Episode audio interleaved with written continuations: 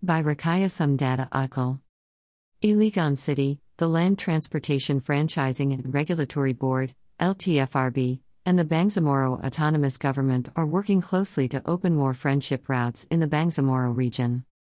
This was revealed by LTFRB Chairman, lawyer Martin Delgra III after the launch of the Davao Marawi route for public utility vehicles, PUVs, in Marawi City, Lanao del Sur on Wednesday. Maiden Travels, buses ready for maiden trips of Davao Marawi route. Bio photos. Delgra 3 said they are working closely with the BARMM's Ministry of Transportation and Communications and the regional LTFRB offices to establish the identification of the routes. We have talked initially with Marawi City, Mayor, Majul Gandamra about these partnerships, and now we can see that we can already see heavy traffic, and it's not just about improving traffics, we are also going to improve the routes for PUVs, he said. The Davao City Marawi City route will be first served by the Mindanao Star Bus Transport Incorporated, MSB, a bus company under the Yanson Group of companies which operates in Visayas and Mindanao.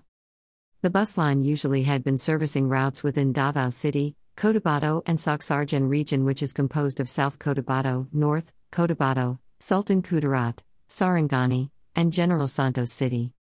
Arwin Roas, one of the bus drivers present during the event, said there were initially 6 out of 15 buses prepared for the particular route and they have done road testing from Davao City, with stopovers in Maramag and Talakag towns in Bukidnon, Cagayan de Oro City, and Iligan City.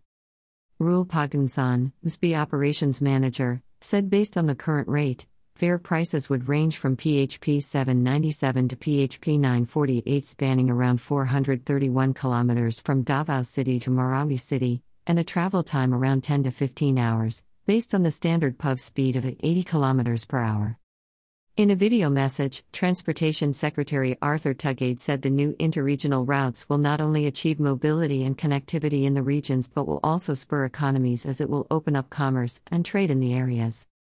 Meanwhile, Gandamra said the opening of the friendship routes along with the availability of public utility vehicles is a great opportunity to serve the riding public with more accessible, affordable, and convenient public transport. This does not only connect two cities but it connects different provinces and different regions. It connects economies, industries, and most importantly, it connects the lives of our constituents, he said.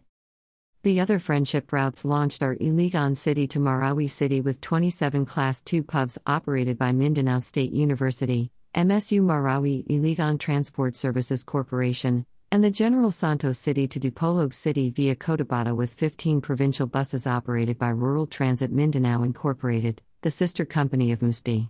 With agency